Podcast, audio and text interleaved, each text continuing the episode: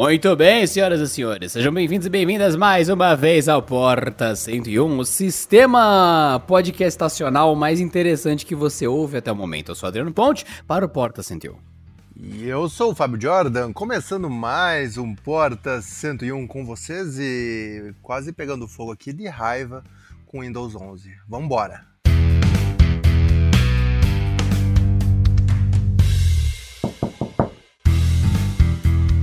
Muito bem, estamos aqui mais uma vez para falar bem e mal de sistemas operacionais e porque quem tem medo do lobo mal, quem tem medo do Fuchsia... Olha que interessante. Isso é uma ameaça, quer dizer, promessa de 2016 e que virei 2021, Jordan, com o pessoal me mandando DM dizendo, será que eu devo comprar um smartphone com Android? Eu vi que nas notícias, pode ser que os próximos já saiam com Fuchsia, eu estou com medo de comprar o aparelho e ficar aqui sem atualização, porque eu não vou ser... Já tá nesse nível, então é aquele momento que o pessoal começa a ter medo da coisa, vale a pena a gente falar dela, Jordan, porque o objetivo aqui é caça-fantasmas, ou seja, não vamos capturar nenhum, vamos fazer um barulho de carro no meio da cidade, mas nós pelo menos atendemos o seu chamado.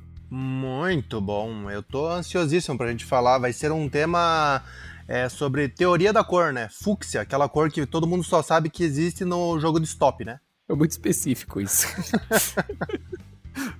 Vocês acham que é fácil gravar isso aqui, gente, mas chega uma hora que os caras te quebram de um jeito que é isso. Porta 101, bora pro episódio.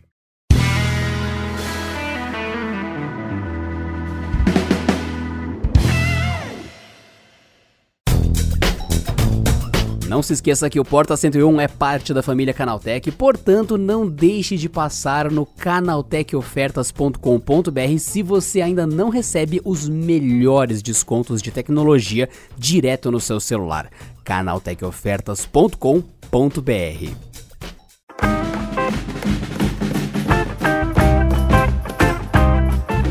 Muito bem, Fábio Jordan. Eu acredito que, primeiramente, para quem tá caindo aqui de paraquedas, nunca ouviu falar de Fuchsia, mas veio pesquisar justamente, caiu aqui no título do episódio. Você que tem medo de Fuchsia, muita calma. Tem gente que tem fobia de cores mesmo, então com certeza tem pelo menos uma pessoa no mundo que realmente tem medo da cor Fuchsia, ou do nome Fuchsia.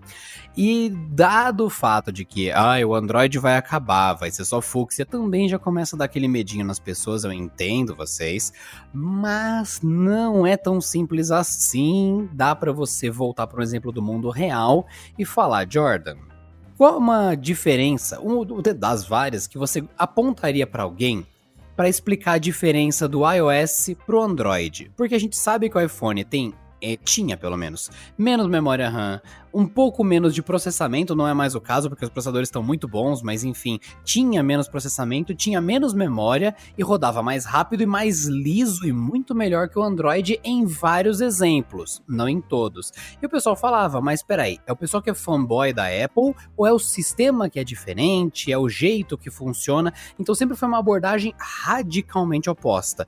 Uma máquina preparada e na arquitetura para pensar Android, máquina preparada para pensar em iOS. E, bom, eu diria que essa diferença já ajuda a pessoa a entender por que que o Google pularia fora do Android. Pois então, Adriano, isso aí que você colocou é bem interessante a gente pautar, porque acho que dispositivo e sistemas hoje em dia não existem um sem o outro, né? Não adianta nada você ter uma máquina sem ter uma interface para você utilizar. Da mesma forma como não adianta você ter uma interface sem ter uma máquina para rodar, né? Tudo bem, apesar de que existem coisas em nuvem, mas ainda assim você tem que ter uma máquina base para rodar qualquer sistema localmente, né? Seja o Chrome OS que roda tudo em nuvem, pelo menos ele vai ter ali uma interface básica e alguma parte de sistema que dê suporte para essas outras coisas, né? E você falou com certeza, e tanto é que o Chrome OS tem a parte bosta, que há os aplicativos Android, que é a parte que roda localmente e não em nuvem. Então, exatamente. Isso aí é tema até para um outro episódio aí alongado, porque sempre dá para trazer de volta, né? Então, todos esses sistemas passam por várias fases de desenvolvimento e a cada ano surgem novas versões e, cara, inclusive, só fazendo uma pausa aqui para relembrar um ponto sobre isso, tava vendo um vídeo hoje, que inclusive foi você que me passou, Adriano, você fala sobre desbloqueio por reconhecimento facial, e aí você relembra lá, e tem imagens nesse vídeo, sobre o Android 4.4 lá da época do Ice Cream Sandwich, né, o ICS. E cara, como a interface do Android era rudimentar, hein? Caramba, o quanto que não evoluiu ao longo desses anos.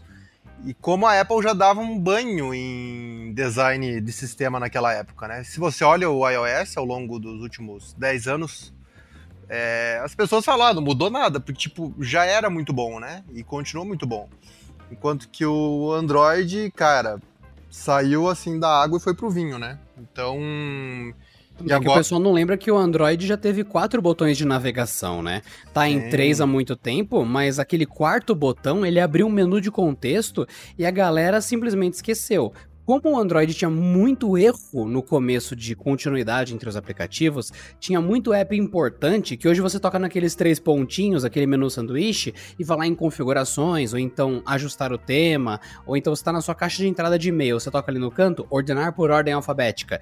Essa opção, ela era um menu de contexto, ela era o clique direito do mouse, quando você clica, opções, nova pasta, ou então nova pasta no Windows, isso no Android era no quarto botão, que não existe mais. E quando o Android mudou de design, ele sumiu com o botão e muitos aplicativos ainda esperavam esse input. Então você tinha que tocar e segurar no voltar para às vezes aparecer o menu, ou então tentar achar algum lugar da interface que, se você tocasse e segurasse, acabava chamando esse menu sem querer, ou até em alguns apps muito velhos conectar um mouse externo por Bluetooth e tocar no botão do mouse para daí ele chamar esse menu oculto. E tem apps que até hoje tem alguma opção esquecida nesse menu que volta e meia você clica com o botão quando tá com o Android no modo desktop e você fala, caraca, é mesmo, existe esse menu. E isso que o Jordan falou de design de sistema, essa porcaria da Apple é bonita. Não. Primeiro, que eu acho feio pra cacete. Segundo, que é funcionar ou não. Todo aplicativo de iPhone, desde o começo, tem um botão voltar em cima. No Android nunca tem o botão voltar. E é sempre prático quando você está usando no Android. Quando você muda isso para um tablet, é um problema não ter o botão voltar. Você tem que ficar puxando a barra de baixo do tablet para voltar, ficar arranhando os cantos para fazer esse botão existir. E quando você está no mouse e teclado, boa sorte, porque seria muito mais fácil ter o botão clicar para voltar. E essa inconsistência toda no sistema, a gente está falando só da parte visual.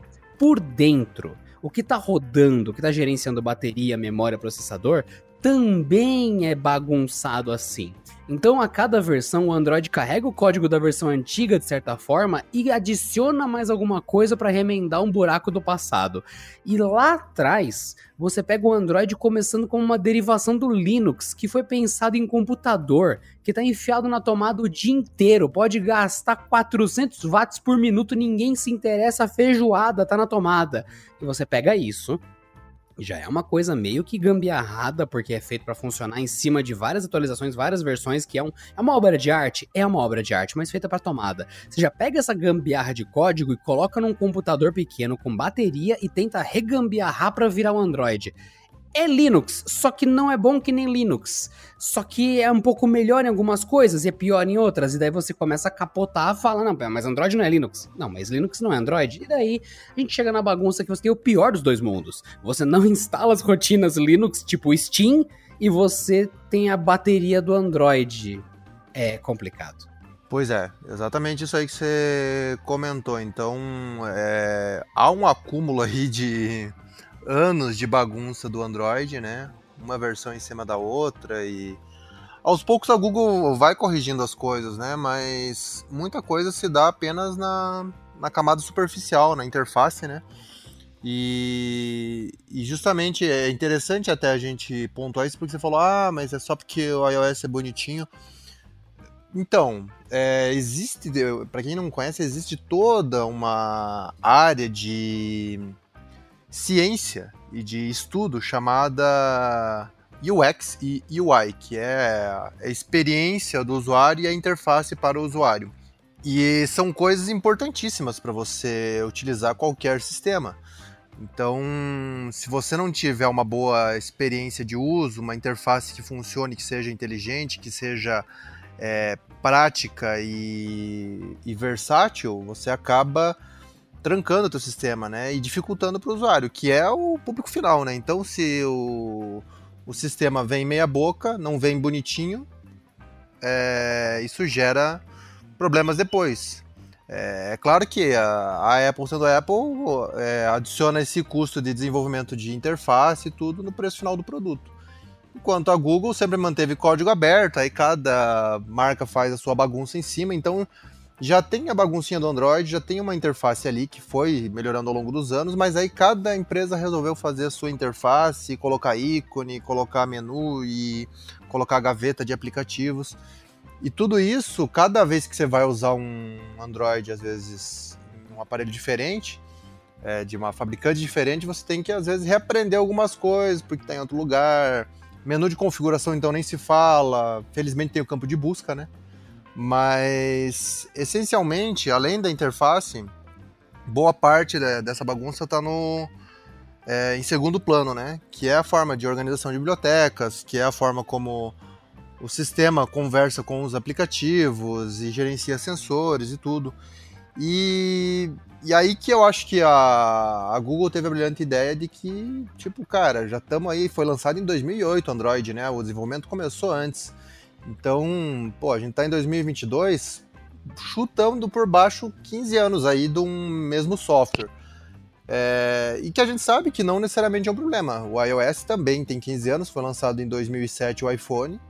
Então talvez tem mais de 15 anos já, e tanto que tá na versão 15, né, iOS 15, não por acaso.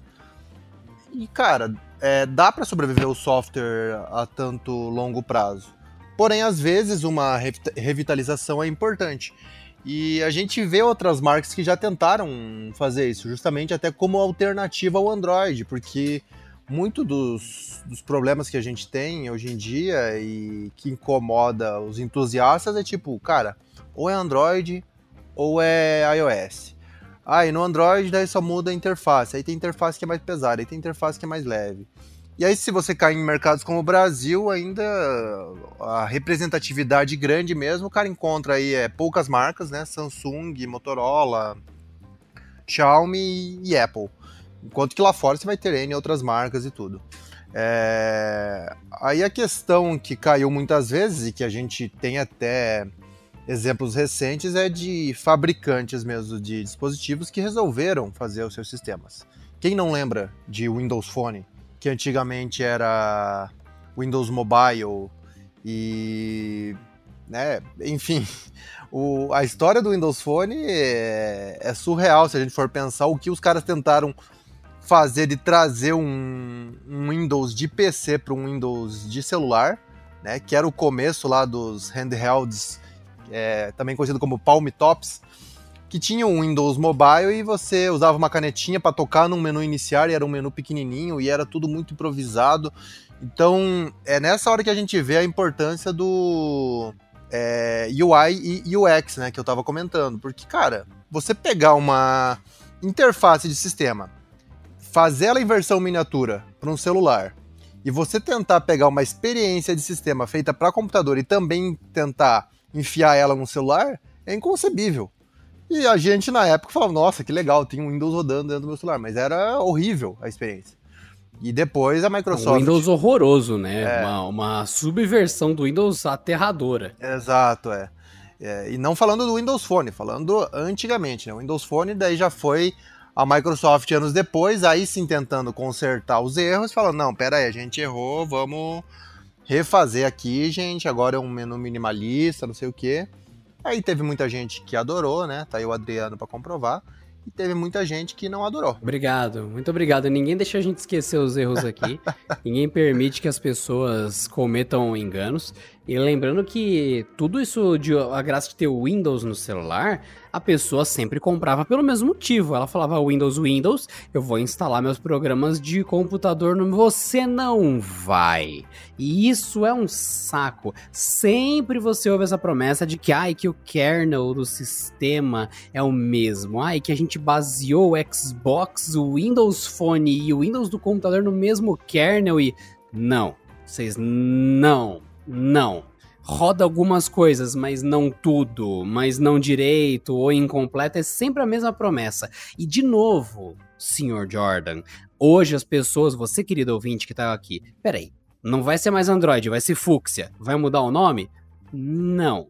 De novo, em 2016, Google aparece e fala de reformular o sistema do zero, e dessa vez é um microkernel baseado em Zircon. Jordan, eu não faço a menor ideia de como que você tenta explicar isso pra uma pessoa sem surtar ela. Boa sorte. Calma. Vamos por parte. Antes da gente chegar nesse ponto... Sabe aquela série, Kenan e Kernel? É isso aí, é só assistir. Antes da gente chegar nesse ponto, Adriano, é interessante você ter comentado sobre esse negócio do Windows pra Xbox, Windows pra PC, Windows sei o quê... que é uma bagunça que poucas marcas tentam fazer. A Microsoft talvez seja o único exemplo de marca que faz isso, que é tipo Windows for phones, Windows for Xbox, Windows... E daí não é, entendeu? E daí não é, porque se você coloca um nome, as pessoas... Cara, onde que nasceu o Windows? Nasceu no computador, ninguém vai esperar uma experiência de computador no celular, ninguém vai esperar a experiência de Windows no Xbox. Então, por que outras marcas não fazem isso? Porque não é inteligente. Tá? Porque aí você pode ver o quanto, por exemplo, a principal concorrente da Microsoft, que é a Apple, foi lá e fez o quê? O nosso sistema de celular não é o macOS for phones, é o iOS.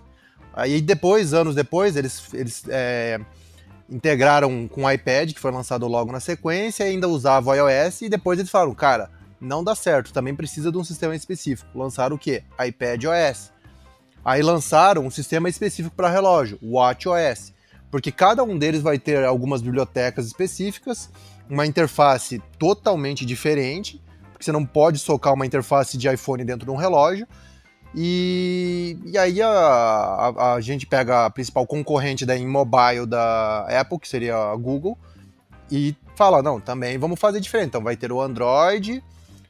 mas de tablet nunca houve essa separação, mas pelo menos para relógio existiu o Wear OS, né?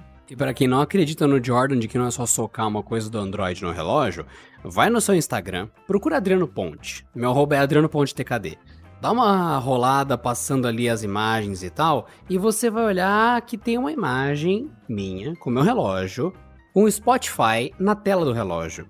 E eu peguei e falei, ué, roda Android, vou instalar o Spotify do celular no relógio. Vocês vão ver o que é incrível. Metade da tela ocupada pelo botão voltar. Porque o relógio tem 360x360 de tamanho de tela. O seu celular tem 1920x1080. Ou seja, não deu certo. Você tem que ter uma coisa pensada no relógio e ponto final. Com certeza. E então, apesar às vezes de renomear, a Google mantém algumas coisas ali. E como o Android sempre foi destravado, as pessoas... vulgo Adriano Ponte, vão lá e tentam instalar coisas de Android dentro do relógio. Enquanto que em outros... E fica uma droga. Enquanto que outros sistemas como o WatchOS, né, você não tem liberdade nenhuma. Mas é porque a Apple fala, não vai rodar, velho, para de ser louco. Então a gente vai travar aqui pra você já não ter uma experiência horrível e não ficar xingando a gente. Então é isso, ou você tem uma liberdade total e faz várias cagadas nos seus dispositivos, ou você não tem liberdade nenhuma, roda tudo bonitinho, mas aquilo ali acabou. E agora, voltando lá no que eu tava falando das fabricantes, cara, ao longo dos anos aí, né, recentemente a gente tem, por exemplo, a Huawei com o Harmony OS, também justamente por toda essa treta de China versus Estados Unidos, não entra aparelho aqui chinês, e daí, então vamos desenvolver nosso sistema, aí desenvolveram outro, e aí lá no passado, muito no passado, a gente teve coisas vindas da própria Samsung, que é a principal... e mais popular fabricante de smartphones com Android no mundo, que falou, a gente não vai usar Android. Isso foi lá em, 2010, 2011. E os caras vieram com a ideia de vamos lançar o nosso sistema, que era um negócio chamado Bada OS. E alguns anos depois, eles lançaram outra coisa chamada Tizen OS. E outras marcas lançaram, a HP tinha também tablet, tinha coisas, acho que o WebOS, se eu não me engano, nasceu nos produtos da HP e depois foi para a LG comprou o sistema. Então, ao longo dos anos, a gente tem várias iniciativas de sistemas que tentam justamente combater essa liderança de Android e iOS. Ninguém nunca teve sucesso, não sucesso expressivo para se manter no mercado. Tanto que a Samsung desenvolveu o Tizen OS, E aí foi para onde? Foi parar em televisão, depois foi parar em relógio. Porque é isso, os caras fazem um sistema e em vez deles fazerem voltado para uma finalidade específica, eles fazem tão amplo que aí eles falam, bom, não deu certo em celular, vamos jogar na televisão. E aí adapta a interface, isso aí, daí joga no relógio, adapta a interface. Aí não dá certo, tanto que o último relógio da Samsung agora já tem o Wear OS da Google, mas ainda com visual de Tizen, para as pessoas não perceberem uma diferença muito gritante de um ano para outro. Então, e aliás, esse exemplo do Tizen, da mudança do Tizen no relógio da Samsung, né, que é o Galaxy Watch, para o Wear OS da Google, é um bom exemplo para você entender o que é interface e o que é sistema. Então, se você pega um Galaxy Watch 3 e um Galaxy Watch 4 e coloca eles lado a lado, as interfaces vão ser muito parecidas, ou seja, os menus, os ícones, as fontes... Os erros vão ser muito iguais. Isso, então... o que acontece? Os caras falam, isso aqui é o que o usuário vai ter acesso, é o jeito como ele vai interagir. Isso é UX, isso é UI, que é a interface e a experiência. Então, a interface em geral é o design, como eles projetaram, e a UX é tipo, os movimentos que o cara vai poder fazer, as transições, e outras coisas que vão fazer o sistema ficar amigável e ficar fácil de utilizar, né? E então, de um ano para outro não mudou nada. Porém, quando você liga já não aparece Tizen, aparece o Wear OS, né? Então, por quê? Porque por baixo do visual existe todo o software da Google rodando, o que significa que todos os códigos são diferentes. Então, abre um leque de possibilidades para o novo relógio da Samsung rodar aplicativos que não existiam antes para ele. Porque, acredite você, se quiser ou não, não é simplesmente uma desenvolvedora falar assim, a gente faz o Spotify aqui e agora a gente vai lançar o Spotify para o relógio da Samsung, é só publicar na loja. Não, eles têm que escrever um código para o Tizen. Então, no caso do Spotify, existia a versão para Tizen, mas outros tantos aplicativos não existia. Se queria rodar um Google Maps, um... YouTube, sei lá, coisas específicas da Google, às vezes a Google nem ia perder tempo desenvolvendo, porque justamente como ela tinha o Wear OS, ela queria focar na loja dela. E com razão, então, muito do esforço e do sucesso de um sistema depende também de toda a comunidade de desenvolvedores e de seus respectivos aplicativos falarem, não, a gente acha que pode dar boa sim a gente publicar o nosso aplicativo na loja do Tizen. Inclusive, por que você não vê coisas da Apple saindo para Android? Porque ela não tem interesse em ajudar a principal concorrente a crescer. O único que você acha ali para Android é o Apple Music, porque aí tipo os caras falam, música todo mundo ouve, de repente se tiver uns malucos lá que quiser assinar o nosso em vez do Spotify no ecossistema Android, tá tudo bem, então eles lançam. E aos poucos a gente vê, inclusive, grandes marcas dando o braço a torcer, como a própria Apple aí. Se você pega a Apple TV, era exclusivo só de dispositivo com iOS, macOS e a própria Apple TV. E aí os caras falam, não vai dar boa, tá muito pequena a nossa margem nosso número de assinantes aqui, a Netflix tá arrebentando. Aqui que os caras fizeram, lançaram a Apple TV pra Samsung, pra LG, até o Roku. Não, mas ali foi burrice, provando que a Apple consegue errar, né? Tu lança um serviço baseado em assinatura e limita como que a pessoa pode assinar. Você quer que a pessoa te pague e você fale, não, mas só pode me pagar se for desse jeito. Amigo, quando você quer ser pago, você só quer ser pago. Você quer que as pessoas te paguem, não importa onde, né? Exatamente. E agora tem até pra Roku TV e... Então, assim, já começa... Isso aí é até papo pra outro podcast, mas já começa a dificuldade que nem se falou de assinatura. Pra você conseguir acessar a Apple TV no computador, tem que ser dentro do navegador. E pra você comprar os filmes do iTunes Movies Store, tem que ser dentro do iTunes. E dentro do iTunes de PC, daí tem o Apple Music ali dentro. Então a bagunça também existe na Apple. Os caras também erram demais, às vezes. E pra pessoa que migra entre as duas plataformas, ou as três plataformas, Android, Windows e Apple... vulgo Fábio Jordan, a pessoa se lasca, entendeu? Porque ela tem que ficar fazendo gambiarra e tentar encontrar como é que eu acesso a Apple Music aqui, como é que eu acesso a Apple TV aqui. Então, mas enfim, o que eu estava falando é, o sucesso de um sistema vai depender disso, dos aplicativos chegarem nele. E não chegaram muitas coisas no Tizen. E fora isso, para a Samsung, às vezes, pô, tô investindo demais em desenvolver um software aqui que só tá me dando dor de cabeça. Aí os caras vão lá e mudam para o Wear OS. Então, há momentos em que as fabricantes veem que tá na hora de mudar as coisas de rumo, que é o caso da Google daí com o Fuchsia, que já tá, sei lá, uns bons anos. Eu acho que as primeiras notícias foram de 2017, 2018? 2016. Saiu que o Google postou o código do Fuchsia, o começo do código, no GitHub. E a partir daí o pessoal falou, ah, tem um sistema vindo do zero. Então o Google tá programando do zero. Não é que ele pegou o Linux jogado lá e colocou uma carinha, ah, isso aqui agora é Android, roda APK. Não, estamos fazendo um negócio limpo, só com rotinas otimizadas, pensando em sistemas embarcados, ou seja, microkernel para fazer só o que os apps rodam e tudo mais, não ficar aquela porrada de rotina desativada porque você está usando um celular. Então, teoricamente, a história do Fuchsia começa aí. Exatamente. E aí que você falou do kernel, aí sim, chegando nessa parte, bom, o sistema, ele é composto por várias camadas. A camada final, que nem a gente já falou, é a interface, mas por baixo dela a gente vai ter vários elementos. Um deles é o kernel, e o kernel seria o quê? Digamos, o núcleo principal do sistema. E ali você vai ter, então, as principais bibliotecas, e essas bibliotecas vão conversar com outros serviços, drivers e bibliotecas terceirizadas, que vão permitir então que o sistema inicialize, que ele converse com a parte de hardware, carregue o espaço do usuário.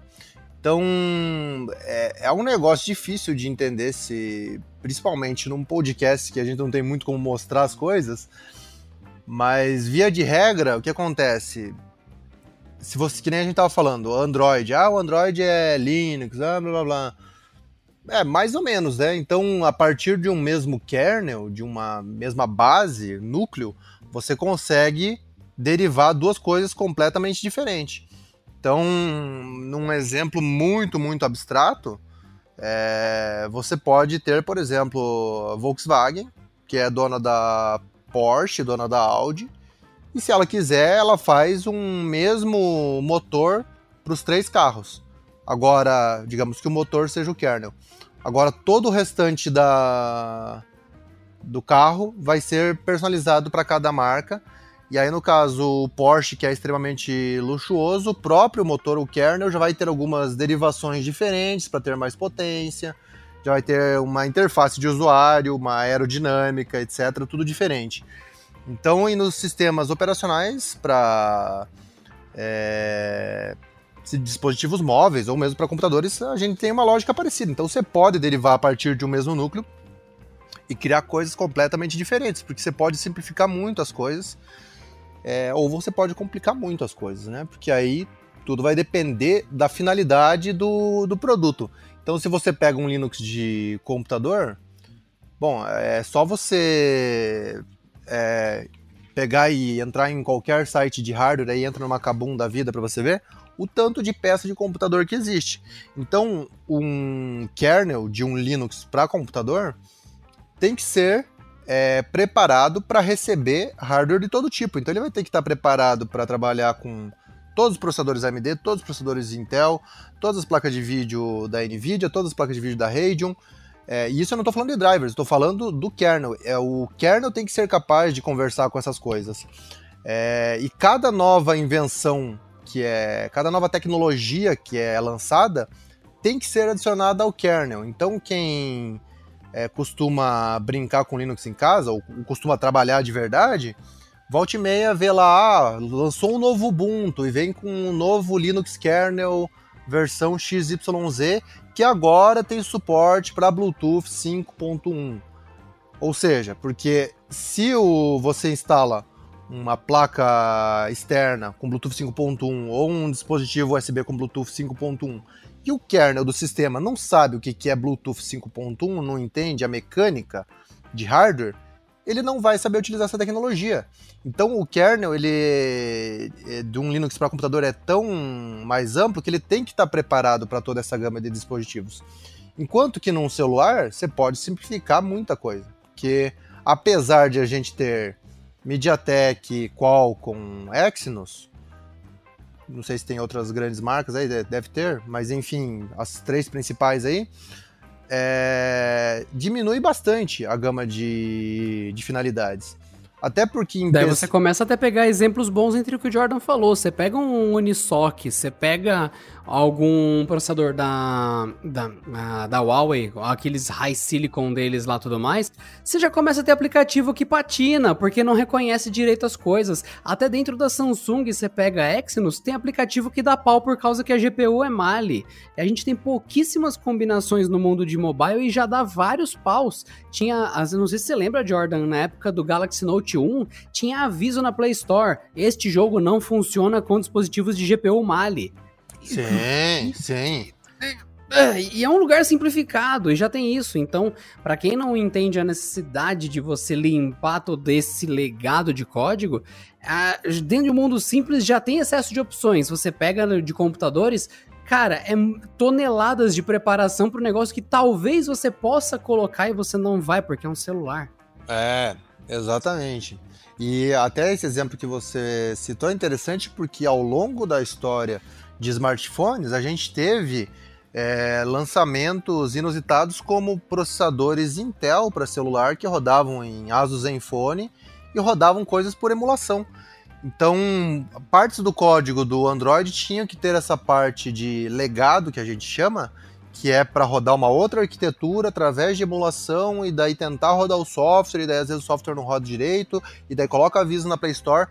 Então, coisas que têm que ser implementadas em kernel, né, em nível primário do sistema, e que às vezes não estavam implementadas e por isso gerava uma incompatibilidade. Então, via de regra, o kernel é o básico do básico do básico e é ele que tem que dar suporte para muita coisa. E ao longo dos anos, esse kernel e todo o sistema Android só foi crescendo, porque se você pega um mesmo sistema e você quer fazer ele rodar em LG, Samsung, Huawei, Motorola, Lenovo, Oppo, OnePlus, que hoje em dia é a mesma coisa, Vivo, que não é a Vivo operadora, existe uma marca de celular chamada Vivo, Xiaomi, cara, Sony, só aí já foi 10 marcas de celular. Mas a gente sabe que tem muitas outras marcas, não modelos. Aí por ano, por exemplo, em 2021, a Samsung lançou, se eu não me engano, 28 celulares. Cada um equipado com um tipo de memória RAM, com um tipo de processador, com um tipo de GPU, com um tipo de chip de rede, e cada uma dessas coisas tem que estar adicionado no código kernel do Android. E a fabricante pode ir lá e personalizar muitas coisas? Pode. Não tem suporte aqui, a Samsung vai lá e força, tanto porque um dia não existia a Exynos, e daí a Samsung falou, agora existe a Exynos, a gente faz nosso próprio processador, aí a Google também tem que atualizar em seu código, etc. Mas ao longo dos anos, se você pega o pacote principal do Android e vê o quanto ele cresceu em megabytes, significa o quanto ele cresceu em suporte para novos hardwares, em suporte para novas tecnologias, o que é tudo muito importantíssimo. Mas você manter um sistema para bilhões de aparelhos, assim como é o caso do Windows e assim como é o caso do Linux para PC, gera códigos grandes. Então não gera coisas otimizadas. E aí é que a nossa amiga Google falou, acho que está na hora da gente começar a se virar com um novo sistema.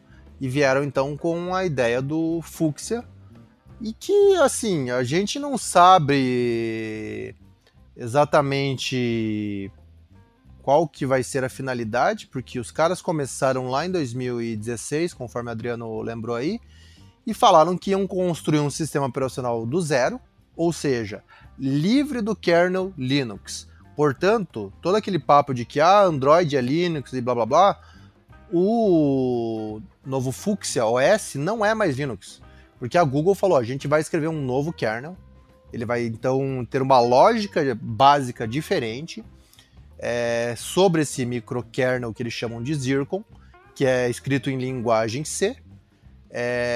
E, a princípio, esse Fuchsia OS seria destinado a sistemas embarcados. Então, significa que é essencialmente para celular? Não. Qual que foi o primeiro dispositivo que recebeu o Fuchsia OS? Foi o Google Nest. Acho que em 2018 ou 2019, os caras descobriram que estava rodando outro sistema. Então foi uma das primeiras tentativas da Google de começar a lançar o seu próprio sistema no mercado. E eles não lançaram para celular, porque é um risco muito grande você lançar um sistema e já para o usuário final, assim, para instalar um monte de aplicativo e para várias finalidades.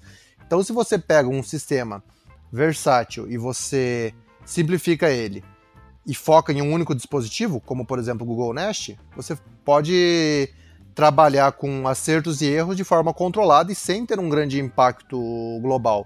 Porque se você lança o Fuchsia OS e substitui o Android de um ano para o outro, tipo assim, você vai ter milhões de usuários usando e relatando vários problemas, e fora que você talvez não vai ter uma grande biblioteca de aplicativos, que foi um problema que a gente já comentou aí. Talvez que... não, você não vai ter com 100% de garantia, que foi exatamente esse o mesmo problema de tudo. Microsoft lançou o sistema dela. Ai, que o kernel é lindo, é cheiroso, é gostoso, não tem WhatsApp. Não, mas agora tem WhatsApp, mas não, só tem WhatsApp, não tem o YouTube. Daí, era sempre esse o problema. Aí vai a Huawei, a gente vai fazer o sistema do zero, o Harmony OS lançou, não tem WhatsApp. Não, ninguém vai instalar, ninguém vai usar essa porcaria. Você vai lá, chega numa loja, eu quero comprar um brigadeiro. Aí a pessoa fala, tu quer comprar o brigadeiro só amanhã, me passa teu WhatsApp que eu te aviso a hora que eu fiz. Você se ferrou, você precisa. Ai, mas que eu sou muito diferente, eu uso só o Telegram. Beleza, amigo, até o teu banco usa o WhatsApp, tu precisa, tu pode odiar o WhatsApp, tu precisa. Sai do Brasil se você não gosta de WhatsApp. Vai pro Camboja. No Camboja, tudo bem. Na Coreia, o pessoal usa aquele negócio que eu não gosto, que é o Kakao Talk. Cara, não precisa de WhatsApp na Coreia. É Kakao Talk. Aquela coisa, eu odeio Kakao Talk. Você vai lá pra China. Lá é WeChat. Lá é WeChat.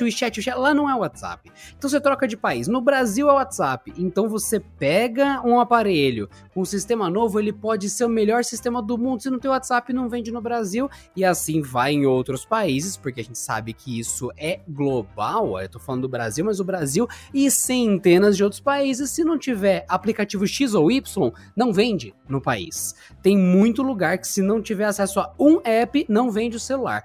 Então, meus queridos, não é uma questão só de ter um sistema muito interessante, é uma questão de você lançar um negócio e falar, então, gente, vem aqui, pelo amor de Deus, lança um aplicativo pro meu sistema, que eu tô começando do zero. Sempre é esta porcaria. Bada sofreu disso, o Symbian não sofria disso, mas passou a sofrer quando a Nokia, enfim, falou que ia abandonar, a Microsoft ia, que não ia, começou aquela bagunça, aí o pessoal largou o Symbian pra trás, ele parou de receber apps atualizados, enfim, sempre é isso, trazer apps como se fosse um sistema relevante pro mundo. Então, esse é um dos motivos pelo qual, acho que até agora não saiu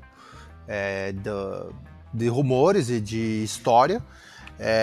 Porém, existe até a matéria do ano passado no Canaltech, que você pode encontrar ali vídeos e informações sobre o Fuchsia OS. E se você olhar o que os caras estão demonstrando, é um negócio muito rudimentar, não está pronto para celular. Então, o porquê disso? Tem vários porquês e provavelmente qualquer explicação que eu der aqui não vai ser uma explicação totalmente completa e oficial da Google. Vai ser a explicação que eu tô tirando com base nas minhas ideias. Mas alguém que olhar o sistema vai falar, e essa porcariazinha aí? Então, exatamente. Então, uma das propostas do Fuchsia é ele ser adaptável ou escalável para vários dispositivos, que a gente já viu que não necessariamente funciona com base no Tizen, mas que bem feito pode ser que funcione. Mas que bem feito! Ouçam o que o Jordan falou. mas que bem feito. Já é um problema por si só, Jordan. É, então. E aí que a gente tem outro exemplo do Harmony OS, a Huawei acho que também está se encaminhando para esse lado. E aí o que você pode fazer? Você pode ter um kernel muito grande, ou seja, uma base do sistema muito grande, que seria necessária para um celular. Ou você pode usar um microkernel, que é o quê? Você pegar o básico do básico, ou seja, você pega o núcleo e fala assim, o que é essencial para o sistema rodar? É isso.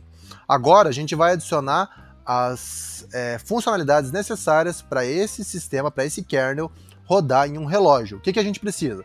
Ah, a gente precisa que ele gerencie uma interface circular, no caso de relógios circulares, a gente precisa que ele gerencie entradas por toque, a gente precisa que ele gerencie alguns botões, precisa que ele gerencie sensores, né, sensor cardíaco, sensor de movimento, assim por diante, e a gente precisa que ele tenha uma compatibilidade com aplicativos, tenha o suporte para loja, quais bibliotecas precisa.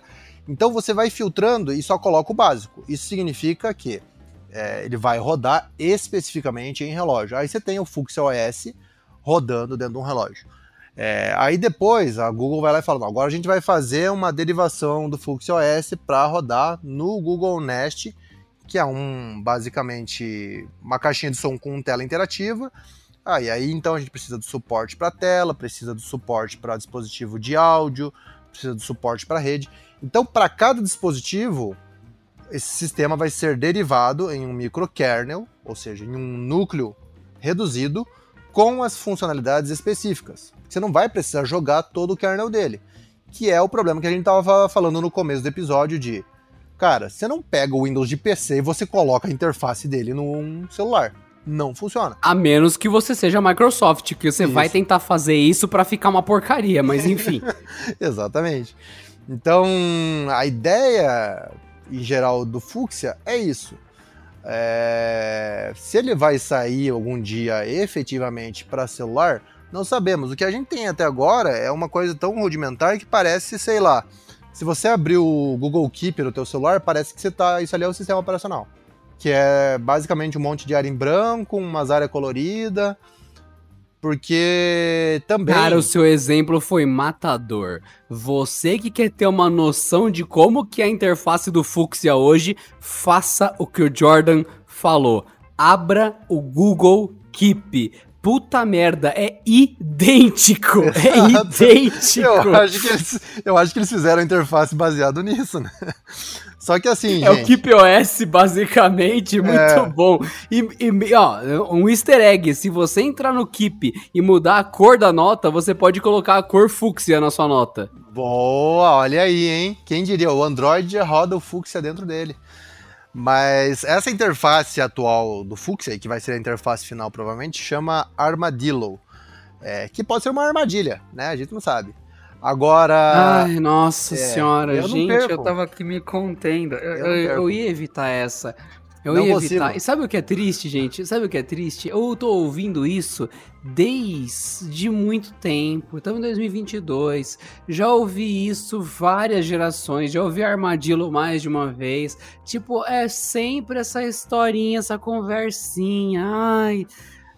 Tô vendo mais um produto descontinuado pelo Google, mais um produto que vai virar uma subcoisa que vai ser esquecida no ralo das invenções. Uhum. E a gente vai chegar no Android 27 e vão estar falando ainda de mudar kernel e tudo mais, e boa sorte feijoada. Você vira pro Google e fala, esse é o Android. Ele te gera $900 bilhões por ano. E aí, tá a fim de desligar ele e começar do zero? Todo ano os acionistas falam, não, próximo ano faremos... vá tomar banho, já deu, não, ok. Exatamente isso aí que eu penso também. Então, mas assim, por que o Fuchsia tá com essa interface tão rudimentar? Porque primeiro, assim, você pode... Tá abandonado, já tá. O bagulho desde 2016 e já tá abandonado. E se demorou 6 anos e os caras não lançaram nada funcional, cara, tem algum problema realmente. Agora, também tem o seguinte, você que está nos ouvindo, se você quiser realmente, você pode estudar bastante e rodar o Fuchsia dentro do seu ambiente de emulação aí no Linux... Você baixa o código. Ou comprar um Pixelbook, né? Isso. Você compra um Pixelbook, você entra... Deixa eu lembrar onde que era. É... Fuchsia.dev. Isso, você entra em fuchsia.dev, vai lá e vai ter as instruções para você atualizar o teu Chrome OS do Pixelbook, baixar uma imagem do Fuchsia, é quase transparente porque não tem muita coisa, mas você baixa a imagem do Fuchsia, coloca numa USB, espeta no teu Chrome OS, que seja o Pixelbook, que custa uma nota para você poder rodar um sistema inacabado em alfa do beta, para aí você falar, nossa, é igual o Google Keep, e instalar e pôr de volta o Chrome OS. É, exatamente. Então, mas o porquê de estar tão rudimentar? Inclusive, se você entra no site do fuchsia.dev, você não tem uma imagem do sistema, porque não existe o sistema. Então... Só tem a cor, né? É, só tem a cor, que é branco e uma barrinha preta em cima. Isso aí é o sistema. O ponto é que o que a gente vê no Google Nest... E o que a gente pode ver do Fuchsia em outros dispositivos são coisas que a Google vai fazer em laboratório e vai lançar direto no dispositivo, não vai lançar para as pessoas testarem. Porque não é como eu disse, é um sistema para ser versátil. Então, ele não é para você ficar usando em casa, instalando um entulho de aplicativos e APKs e rodar a Google Play Store. Chega, o Fuchsia é para fugir disso. O problema é que para fugir disso, você foge da mina de dinheiro que é o Android. Então, a Google está nesse impasse faz anos, talvez vai continuar nesse impasse, porque ela tem bons exemplos, e um exemplo que ela tem muito bom de como é arriscado fazer isso, é o exemplo que a gente falou lá no começo do episódio, antes da vinheta, quando eu falei que eu estava quase pegando fogo com o Windows 11. Porque, vocês lembram que um tempo atrás... era falado sobre o Windows 10 é o último Windows da Microsoft, a próxima versão vai receber um novo nome e vai ser totalmente diferente, a gente vai reescrever o código. Aí vem o Windows 11, o que é? Vem o Windows 11, é isso, é o mesmo nome, é o mesmo Windows, é tudo igual. Por quê? Porque a Microsoft não vai largar mão de lucrar milhões para lançar algo extremamente revolucionário. É muito arriscado. Então...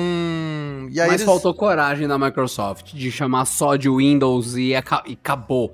Porque todo mundo esperava que o nome fosse só Windows, acabou, ninguém tá nem aí pra versão, pro negócio. Exato. Se é um serviço contínuo bom, todo mundo, não. Você liga pra quando você vai, sei lá, vai assistir TV. É o Netflix 2, é o Netflix 3. Não, cara, é só o Netflix, caramba, para com essa bobagem. Mas enfim... exato, isso vale até para os sistemas das TVs que você comentou aí. Você liga uma TV da LG, ela não aparece nem o WebOS para começo de conversa, porque ela liga tão rápido que não tem espaço e tempo para apresentar uma logo. Então, você só vai saber a versão se um dia ela aparecer ali. Chegou a versão 4.53.29.33.42. Aí você fala, nossa, que incrível. Aí você só atualiza, você não tá nem aí pra versão, porque eu quero só que funcione. E o Windows, a gente pega o Windows 10 aí, faz muitos anos que ele virou um negócio de toda semana, a cada 2-3 dias, recebe um recurso, atualiza no meio do seu expediente, encerra todos os seus documentos que não estão salvos, tá aqui um recurso novo que você não quer. Virou isso o Windows. Então, se virou isso, você não precisa lançar o Windows 11. Não é um recurso novo que não quer, não. Dê nome aos bois, Jordan. Você tá de boa com o seu computador, você coloca um segundo pente de 8 GB e sua máquina fica com 16. Você, caraca, que da hora. O que é isso? Novo update disponível? Que estranho. Logo depois que eu aumentei a memória do sistema para 16, parece que ele leu e mandou um ping para o servidor da Microsoft, fazendo download, e ele reiniciou. Aí quando você reinicia, surpresa, tem o clima, um solzinho escrito 27 graus do lado do seu iniciar, porque a Microsoft olhou e falou, tu pôs mais memória, toma aqui a porcaria da previsão do tempo na sua barra de iniciar, porque eu quis, esse é o nível de update do Windows agora. Cara, e você lembra quando que começou essa folia? O Windows Vista... Eu senti isso. O Windows Vista já tinha widget de clima, cara. E daí eles cancelam no Windows 7, daí eles colocam no Windows 8, daí eles cancelam no Windows 10, daí eles voltam no Windows 10, daí o Windows 11 traz os widgets dentro de uma outra área. Então, assim, nunca nada é definitivo. Jordan, você não pode xingar o Windows 8. Gente, para vocês que estão ouvindo o podcast, eu vou passar na casa do Jordan daqui a pouco com o meu veículo. Vou parar na frente da residência dele, ele vai até o carro para que eu entregue em mãos para ele um CD original do Windows 8, em versão de 32 e 64 bits. E isso hoje, pra vocês terem uma ideia, gente. Então ele não pode falar mal do Windows 8 aqui na presença de todos vocês, não, queridos ouvintes. Jamais, eu adoro o Windows 8. Porque assim, pra ter os acertos... Tu vai postar no teu Instagram essa porra, pra provar pros ouvintes, hein? Eu vou Vamos postar lá no Instagram do Fábio Jordan, gente. Vai lá, procura Fábio Jordan, que vai ter ele segurando esse CD original do Windows 8. Mas, porque acredite, existe cópia física e eu comprei pro Jordan. Mas com certeza vou postar, porque eu também sou um colecionador. Então eu tenho a versão em CD original do Windows 95, do Windows 98, o Windows XP, as duas versões, tem o Windows 7 original, tá me faltando o 8 e o Vista. É, na verdade tá faltando o Millennium. O Vista pra... E tá faltando... Vista aí é demais. O Windows 8 já ninguém tem essa coisa física. Você tem a partir de agora. Tu ainda quer o Windows Vista. E o pessoal nem instalava, o pessoal nem pirateava o Windows Vista e você quer um CD original do Windows Vista, saca? É demais. Sabe o que é pior? Eu cheguei a ter acesso ao Windows Vista físico. Era bonita a embalagem. A embalagem. A época que você foi preso foi por porte de Windows Vista, né? Entendi. Tudo bem. Drogas legais, porém ilegais. Uma coisa que eu me arrependo, Adriano, inclusive, uma vez eu tive a oportunidade de conseguir o Windows Millennium original, que é um dos sistemas mais odiados pela galera, mas eu gostava, achava tão bonitinho o Windows Millennium. Então, enfim, tropeços da Microsoft, né? Mas... Gente, eu vou contar uma curiosidade pra vocês, já que tá falando de sistema. Se você rodar o CD do Windows Vista ao contrário no seu leitor de CD, você começa uma magia antiga, um encantamento secreto que faz coisas inacreditáveis. Você fica impressionado com o nível de profundidade daquela coisa mística. Só que, se isso te dá medo... Uma dica, se você virar o CD de novo, acontece uma coisa muito pior. Ele roda o Windows Vista. Ele instalou o Windows Vista na tua máquina. E isso é muito pior do que qualquer outra coisa. Sempre tinha aquele meme, né? Quando você instala o Windows Vista, parece o Schwarzenegger falando "Hasta la vista, baby". Isso aí é um meme que a Microsoft perdeu. Não é um meme, né? Isso não... meme, né? Isso não é um meme, essa máquina já era. Então, mas a Microsoft devia ter colocado isso aí. Você lembra por quê, Adriano? No Windows Vista, a Microsoft teve a ideia de e se a gente não usasse imagem de wallpaper? E se a gente rodasse vídeos de wallpaper? E daí a máquina que tinha 2 GB de RAM e o Intel Core 2 Duo chorava pra rodar um videozinho de fundo em WMV. Aero.exe parou de funcionar. Nossa, Aero, exatamente. Que interface, senhoras e senhores, com o menu de vidro, e daí... O Windows Glass, exatamente. O Windows Glass, era esse. E daí, sabe o que é curioso, Adriano? Ninguém gostava. Daí a Microsoft falou, e se a gente colocar transparência no menu do Windows 10 de volta? Então, tipo, os caras sempre ficam sem ideia. Eles falam, não, vamos voltar com widgets. Não, vamos voltar com o menu transparente. Não, vamos... E se a gente tivesse o menu iniciar em tela inteira? Parece uma boa ideia. Exato. Então, assim, aliás, eu um dia queria ver uma pesquisa assim pra saber quem realmente tá contente com o Windows 11. É, isso aí, Jordan, não tem como. Tudo isso, gente, eu já vi uma vez, a gente publicou um vídeo, querido ouvinte, que o Jordan lembra muito bem, que é sobre obsolescência programada. Eu começo explicando por que uma lâmpada quebra e falo, olha, a lâmpada quebra por causa disso, o celular também quebra por causa disso. Aí o pessoal nos comentários, o cara tá falando da lâmpada, que burro, eu vim ver por causa do celular. Ô, meu querido, ô jegue de sapato, seguinte, como funciona o exemplo, pra você entender. Então eu tenho certeza que pelo menos uma pessoa totalmente distraída e tudo mais, o cara colocou o podcast pra dormir, acordou no meio da noite com a gente galhofando aqui, se assustou e daí tá perdido. Por que vocês estão falando do Windows 11 se o assunto é o Fuchsia? É literalmente sobre isso. A gente tá falando de sistemas legados que foram atualizados e na prática foi só o nome, que os recursos continuaram quebrados, que a fabricante, no caso a desenvolvedora Microsoft, tem medo de perder o nome Windows, não revoluciona de propósito, vai trocando um monte de coisa e vai criando uma bola de neve de erros, e é exatamente isso, só que com Google. Quando a gente tá fazendo essas críticas, é literalmente porque a gente está vendo o Android tomar o mesmo caminho. Muito obrigado, bom dia. Mas olha, Adriano, uma coisa importante que a gente tem que comentar é que, pelo menos, a Google, quando ela escolhe os nomes, ela escolhe os nomes legais. Que a gente tem aí... Não mais, né? Não mais. É, mas ainda assim, pelo menos, eu acho que Fuchsia é um nome melhor do que Longhorn. Quem que um dia ia ficar feliz e falar, nossa, qual sistema você tem? Eu tenho o Longhorn, versão 12. Legal. Você aí que gosta de sistemas obscuros, procure o Longhorn do Jordan. E uma dica pra vocês, procure também o que é Android Honeycomb pra vocês, Honeycomb, porque é piada e apartamento não conhece Android Honeycomb, né? Mas enfim. Exatamente. Mas, nossa, esse era ruim, hein? Esse era ruim, mas tudo bem, pode continuar. Agora, falando, um último parênteses aqui, que falando em Windows e como a Microsoft gosta de forçar uns negócios, você sabe qual sistema que a central multimídia do meu carro roda? Roda o Windows CE. Windows CE. Que era... Windows CE dava pra instalar aplicativo quase fingindo que era de computador. Eu lembro que tinha um celular sem câmera, porque não, todo celular tem câmera. Esse não tem, porque já que ele roda o Windows, ele não tem câmera. Parabéns aos envolvidos, mas enfim. Exatamente. Então, eu penso assim, cara, esse é o rolê que vai parar, tipo... A gente fez o sistema de computador, e se de repente rodasse em sistema de multimídia de carro? Não! Estão maluco? Tudo bem que, felizmente, agora nunca deu tela azul a central multimídia, porque eu acho que a chinesada que eu tenho certeza não, que... Não, o Windows CE pra dar tela azul é maravilhoso. Então, maravilhoso. Mas o meu nunca deu. Eu acho que os caras modificaram tanto o código que eu só descobri que rodava o Windows CE porque eu fui fuçar muito na internet obscura, assim.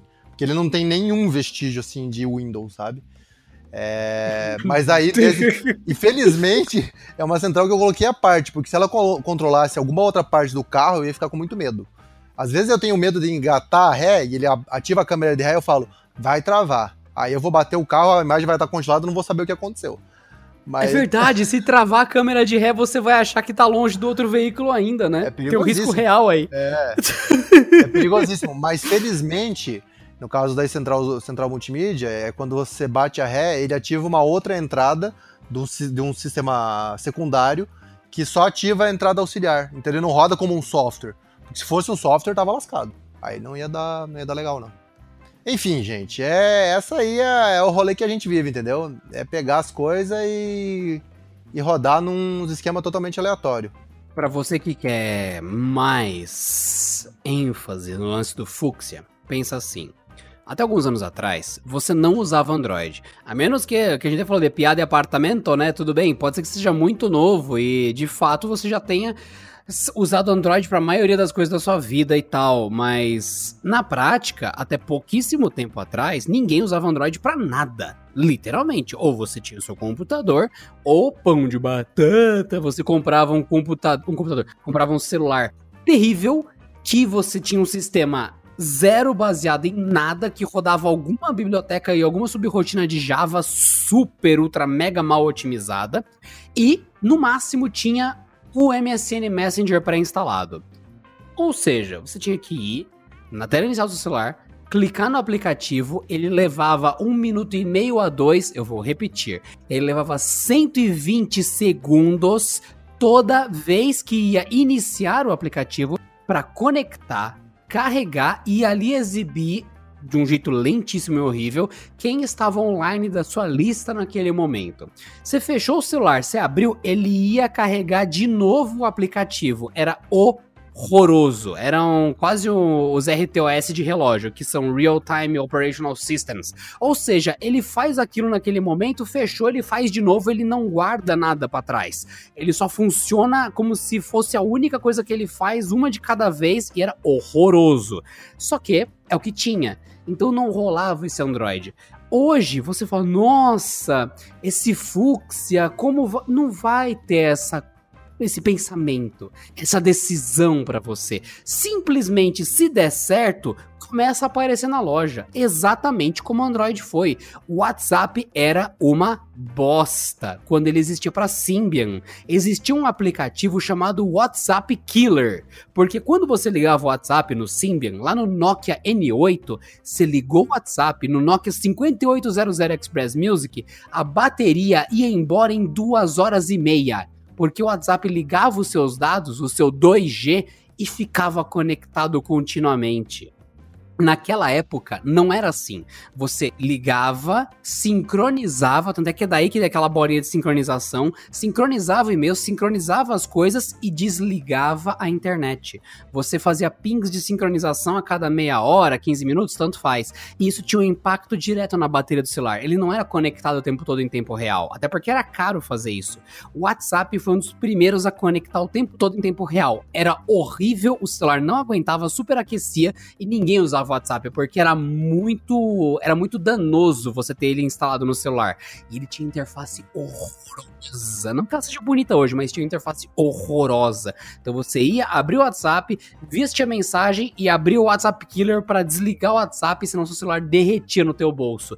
Ninguém dizia que ia ser o comunicador mais popular do Brasil naquela época. Era só mais um aplicativo horrível. Hoje ele não é. Tanto é que naquela época o pessoal realmente achou que o WhatsApp ia ser pago. Hoje nem falam mais dessa trollagem, né? Que é uma coisa que meio que parou nos últimos 2 anos de WhatsApp ser pago, porque descobriram que é do Facebook, hahaha, enfim. Mas é isso, gente. Então, você não vai ter que fazer essa escolha de Google Fuchsia. Se der certo, você vai ouvir esse nome. Mas você não vai estar pensando em nada. Já tem gente pondo dinheiro ali, já tem aplicativo disponível ou não. Esse tipo de coisa, quando dá certo, meio que não tem nem como a gente resistir. Meio que fala, não instala o Fuchsia, se for bom, não tem como a gente escapar. Vai estar aí, o Android apareceu porque ele presta, porque ele é acessível, porque ele é versátil. O Google tá querendo fazer um substituto, que a bateria dura mais, duvido. Mas que tá aí, é pra funcionar em paz e tal. Minha opinião, Google quer um sistema que ele tenha mais controle, que ele tenha menos problemas de bibliotecas que não são dele, dependentes de tecnologias de outras empresas. É só isso, feijoada. Não vai ficar melhor. Pra mim vai gastar até mais bateria que o Android. Fica aqui o meu palpite, fica aqui já eu rogando coisas pra cima do Fuchsia desde já. Adriano, só uma correção importante depois dessas suas considerações é que o WhatsApp, ele era horrível e ninguém imaginava que ele ia fazer sucesso. Hoje, ele é horrível, mas ele faz sucesso. É isso que aconteceu. Mas é lógico que a gente ouve isso, né, gente? Jordan, sua correção está correta. Gente, por favor, perdoem meu vacilo. Só tô dando uma acrescentada pelo seguinte, Adriano. A gente tá em 2022. A gente tá falando de um aplicativo que você não consegue migrar o backup de um Android para um iPhone. Você tá entendendo? Por quê? Porque os caras só têm bilhões, os caras só são, tipo, uma das 5 maiores companhias do mundo, não tem dinheiro pra fazer isso, né? Jordan, na época do Symbian, a gente tá falando de quantos anos atrás? 10 anos atrás? A gente tá falando de 10 anos atrás. O WhatsApp já existia. Se você instalasse em 2 Symbians, começa que você tinha que ser rico pra ter 2 smartphones na época do Symbian, mas tudo bem. Você tinha 2 Symbians, um do seu amiguinho que você quer gambiarrar é o seu, que foi literalmente o que eu fiz na época. Você instalava o WhatsApp nos 2...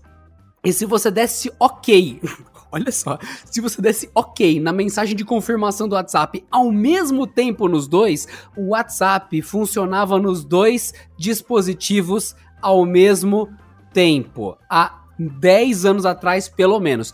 Tudo bem que a mensagem era incrível, Jordan, ou ia pra um, ou ia pra outro. Eu não sei qual era o critério. Você mandava bom dia, o seu amigo recebia. Tudo bem? Você recebeu tudo bem e não tinha o bom dia. Ele distribuía a mensagem entre os 2. Muito bom. Não entendo por quê. Era o que pingasse primeiro, o servidor pegava a mensagem primeiro.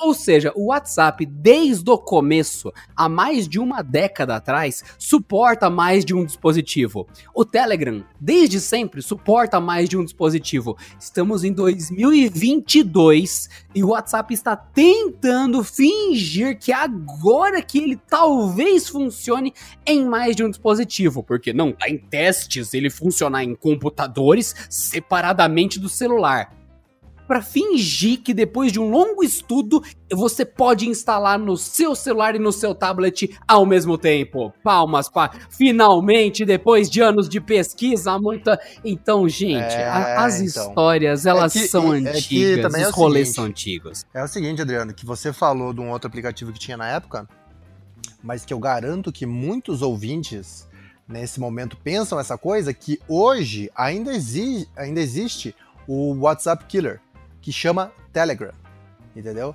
Só que, infelizmente... Ai, meu Deus do céu, a gente tem que passar por cada coisa. Infelizmente, ninguém quer usar, né? Eu sou uma das principais pessoas que sempre criticou, porque assim, velho, vamos todo mundo só usar o que tá todo mundo usando, tá bom.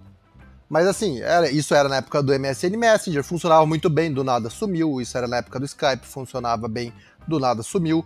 Aí todo mundo usa o WhatsApp, aí nunca sumiu.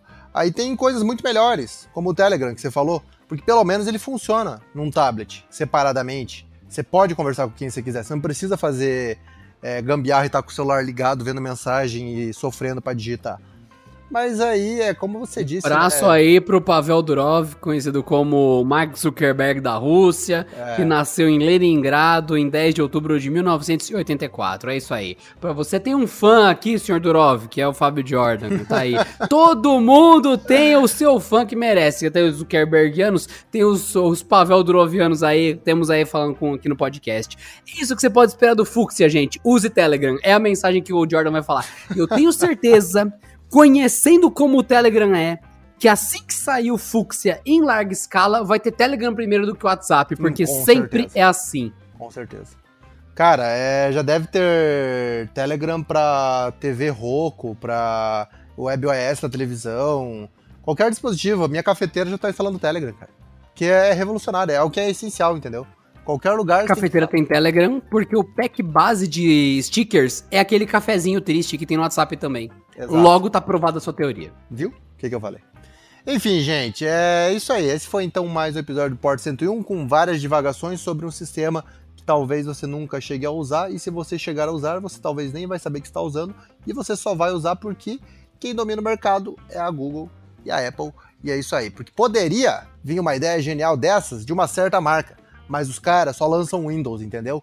Então, é isso aí. Um abraço para os gaiteiros que estão nos ouvindo e um abraço para quem não toca gaita também. E é isso aí. Mais alguma consideração, Adriano? Até o próximo episódio. Valeu e até o próximo episódio de Porta 101.